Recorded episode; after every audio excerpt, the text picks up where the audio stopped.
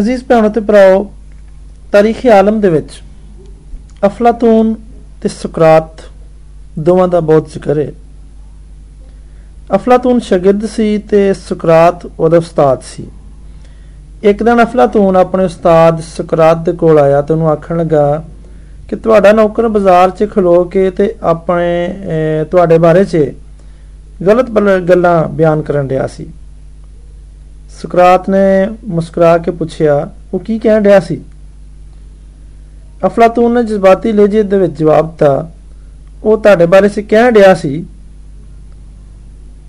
ਉਹਦੇ ਕੁਝ ਬੋਲਣ ਤੋਂ ਪਹਿਲਾਂ ਸਕਰਾਤ ਨੇ ਹੱਥ ਦੇ ਇਸ਼ਾਰੇ ਨਾਲ ਉਹਨੂੰ ਚੁੱਪ ਕਰਵਾਤਾ ਤੇ ਆਖਿਆ ਕਿ ਤੂੰ ਇਹ ਗੱਲ ਸੁਣਾਉਣ ਤੋਂ ਪਹਿਲਾਂ ਇਹਨੂੰ ਤਿੰਨ ਦੀ ਕਸੌਟੀ ਤੇ ਰੱਖ ਤੇ ਇਹਦਾ ਤਜਜ਼ੀਆ ਕਰ। ਤੇ ਇਹਦੇ ਬਾਅਦ ਫੈਸਲਾ ਕਰਕੇ ਕੀ ਤੈਨੂੰ ਇਹ ਗੱਲ ਮੈਨੂੰ ਦੱਸਣੀ ਚਾਹੀਦੀ ਏ ਜਾਂ ਨਹੀਂ? ਅਫਲਾਤੂਨ ਨੇ ਅਰਜ਼ ਕੀਤੀ, ਯਾ ਉਸਤਾਦ, ਇਹ ਤਿੰਨ ਦੀ ਕਸੌਟੀ ਕੀ ਹੈ ਸਕਰਾਤ ਬੋਲਿਆ, ਕਿ ਤੈਨੂੰ ਯਕੀਨ ਹੈ ਕਿ ਤੂੰ ਮੈਨੂੰ ਜਿਹੜੀ ਗੱਲ ਦੱਸਣ ਲੱਗਾ ਹੈ ਇਹ ਗੱਲ 100% ਸੱਚ ਹੈ ਅਫਲਾਤੂਨ ਨੇ ਫੌਰਨ ਇਨਕਾਰ ਕੀਤਾ। ਸਕਰਾਤ ਨੇ ਹੱਸ ਕੇ ਆਖਿਆ, ਫਿਰ ਇਹ ਗੱਲ ਦੱਸਣ ਦਾ ਤੈਨੂੰ ਤੇ ਮੈਨੂੰ ਕੀ ਫਾਇਦਾ ਹੋਏਗਾ? ਅਫਲਾਤੂਨ ਚੁੱਪ ਕਰ ਗਿਆ ਤੇ ਸਕਰਾਤ ਦੇ ਮੂੰਹ ਵੱਲ ਵੇਖਣ ਲੱਗਾ। ਸਕਰਾਤ ਨੇ ਆਖਿਆ, ਇਹ ਪਹਿਲੀ ਕਸੌਟੀ ਸੀ। ਹੁਣ ਅਸੀਂ ਦੂਸਰੀ ਕਸੌਟੀ ਵੱਲ ਜਾਂਦੇ ਹਾਂ।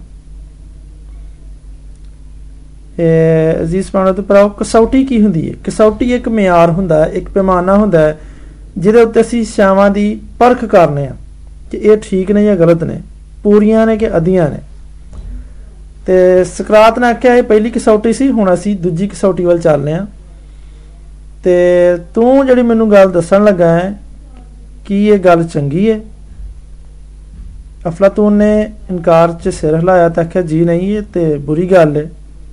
ਚੰਗੀ ਗੱਲ ਨਹੀਂ ਕੀ ਹੈ ਸਕਰਾਤ ਨੇ ਮੁਸਕਰਾ ਕੇ ਆਖਿਆ, ਕਿ ਤੂੰ ਇਹ ਸਮਝਣਾ ਹੈ ਕਿ ਤੈਨੂੰ ਆਪਣੇ ਉਸਤਾਦ ਨੂੰ ਬੁਰੀ ਗੱਲ ਦੱਸਣੀ ਚਾਹੀਦੀ ਹੈ? ਅਫਲਾਤੂਨ ਨੇ ਫਿਰ ਇਨਕਾਰ 'ਚ ਸਿਰ ਹਿਲਾਤਾ ਤੇ ਸਕਰਾਤ ਬੋਲਿਆ, ਗੋਇਆ, ਇਹ ਗੱਲ ਦੂਜੀ ਕਸੌਟੀ ਦੇ ਉੱਤੇ ਵੀ ਪੂਰੀ ਨਹੀਂ ਉਤਰਦੀ। ਅਫਲਾਤੂਨ ਚੁੱਪ ਕਰ ਗਿਆ। ਸਕਰਾਤ ਨੇ ਜ਼ਰਾ ਠਹਿਰ ਕੇ ਆਖਿਆ, ਤੇ ਆਖਰੀ ਕਸੌਟੀ ਹੁਣ ਅਸੀਂ ਵੇਨੇ ਆ। ਕਿ ਇਹ ਜਿਹੜੀ ਜਿਹੜੀ ਗੱਲ ਤੂੰ ਮੈਨੂੰ ਦੱਸਣ ਲੱਗਾ ਹੈ, ਇਹ ਭਲਾ ਮੇਰੇ ਫਾਇਦੇ ਦੀ ਹੈ, ਮੇਰੇ ਲਈ ਫਾਇਦਾਮੰਦ ਹੈ।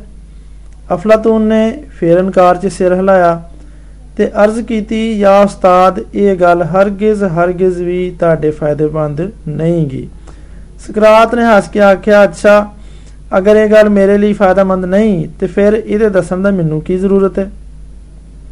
ਅਫਲਾਤੂਨ ਪਰੇਸ਼ਾਨ ਹੋ ਕੇ ਖੱਬੇ ਸੱਜੇ ਵੇਖਣ ਲੱਗਾ ਤੇ ਸਕਰਾਤ ਨੇ ਗੁਫ਼ਤਗੂ ਦੇ ਇਹ ਤਿੰਨ ਅਸੂਲ ਅੱਜ ਤੋਂ ਹਜ਼ਾਰਾਂ ਸਾਲ ਪਹਿਲਾਂ ਵਜ਼ਾ ਕਰ ਦਿੱਤੇ ਸਨ।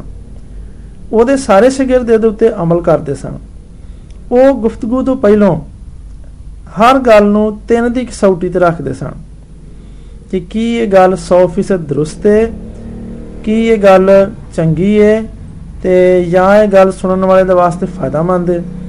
ਅਗਰ ਉਹ ਇਹ ਗੱਲ ਤਿੰਨ ਦੀ ਕਸੌਟੀ ਦੇ ਉੱਤੇ ਪੂਰੀ ਉਤਰਦੀ ਤੇ ਫਿਰ ਉਹ ਬੇਤੜਕ ਬੋਲ ਦਿੰਦੇ ਸਨ ਤੇ ਅਗਰ ਉਹ ਕਿਸੇ ਵੀ ਕਸੌਟੀ ਤੇ ਪੂਰੀ ਨਾ ਉਤਰਦੀ ਜਾਂ ਫਿਰ ਇਹਦੇ ਵਿੱਚ ਕੋਈ ਵੀ ਇੱਕ ਅਨਸਰ ਘੱਟ ਪਾਇਆ ਜਾਂਦਾ ਤੇ ਫਿਰ ਉਹ ਚੁੱਪ ਕਰ ਜਾਂਦੇ। ਅੱਜ ਸਾਡੇ ਮਾਸਟਰ ਦੇ ਵਿੱਚ ਵੀ ਇਸ ਤਿੰਨ ਦੀ ਕਸੌਟੀ ਦੀ ਬਹੁਤ ਜ਼ਰੂਰਤ ਹੈ ਸਾਡੇ ਮਾਸਟਰ 'ਚ ਨੁਕਤਾਚੀਨੀ ਚੁਗਲਖੋਰੀ, ਤੋਮਤ ਬਿਆਨੀ ਤੇ ਗੁੰਮਰਾਹ ਕੋਨ ਗੱਲਾਂ ਦਾ ਦੌਰ ਦੌਰ ਹੈ ਤੇ ਹਰ ਬੰਦਾ ਦੂਸਰੇ ਦੇ ਲਈ ਜ਼ੁਬਾਨ ਦੇ ਤੀਰ ਚਲਾਉਣ ਦੇ ਵਾਸਤੇ ਬਿਲਕੁਲ ਤਿਆਰ ਬੈਠਾ ਹੁੰਦਾ ਤੇ ਇਹਦੀ ਵਜ੍ਹਾ ਦੇ ਨਾਲ ਬਹੁਤ ਸਾਰੇ ਅਫਸੋਸਨਾਕ ਵਾਕਿਆਤ ਪੈਦਾ ਹੁੰਦੇ ਨੇ। ਅਫਲਾਤੂਨ ਤੇ ਸਕਰਾਤ ਹੀ ਨਹੀਂ, ਬਲਕਿ ਇਸ ਤੋਂ ਪਹਿਲਾਂ ਸਾਡੇ ਕਲਾਮੇ ਮੁਕੱਦਸ ਦੇ ਵਿੱਚ ਵੀ ਖੁਦਾ ਨੇ ਇੱਕ ਸ਼ਰੀਅਤ ਦਿੱਤੀ। ਤੇ ਉਸ ਸ਼ਰੀਅਤ ਦੇ ਮੁਤਾਬਕ ਖੁਦਾ ਦੇ ਬੰਦਿਆਂ ਨੇ ਖੁਦਾ ਦੇ ਕੌਮ ਦੀ ਰਾਨਮਾਈ ਕੀਤੀ ਤੇ ਉਹਨਾਂ ਨੂੰ ਤਾਲੀਮ ਦਿੱਤੀ। ਤੇ ਖੁਦਾ ਨੇ ਹੁਕਮ ਦਿੱਤਾ ਕਿ ਇਹ ਗੱਲਾਂ ਤੂੰ ਨਸਲ ਦਰ ਨਸਲ ਆਪਣੀ ਔਲਾਦ ਨੂੰ ਅੱਗੇ ਸਿਖਾਉਣੀਆਂ ਨੇ।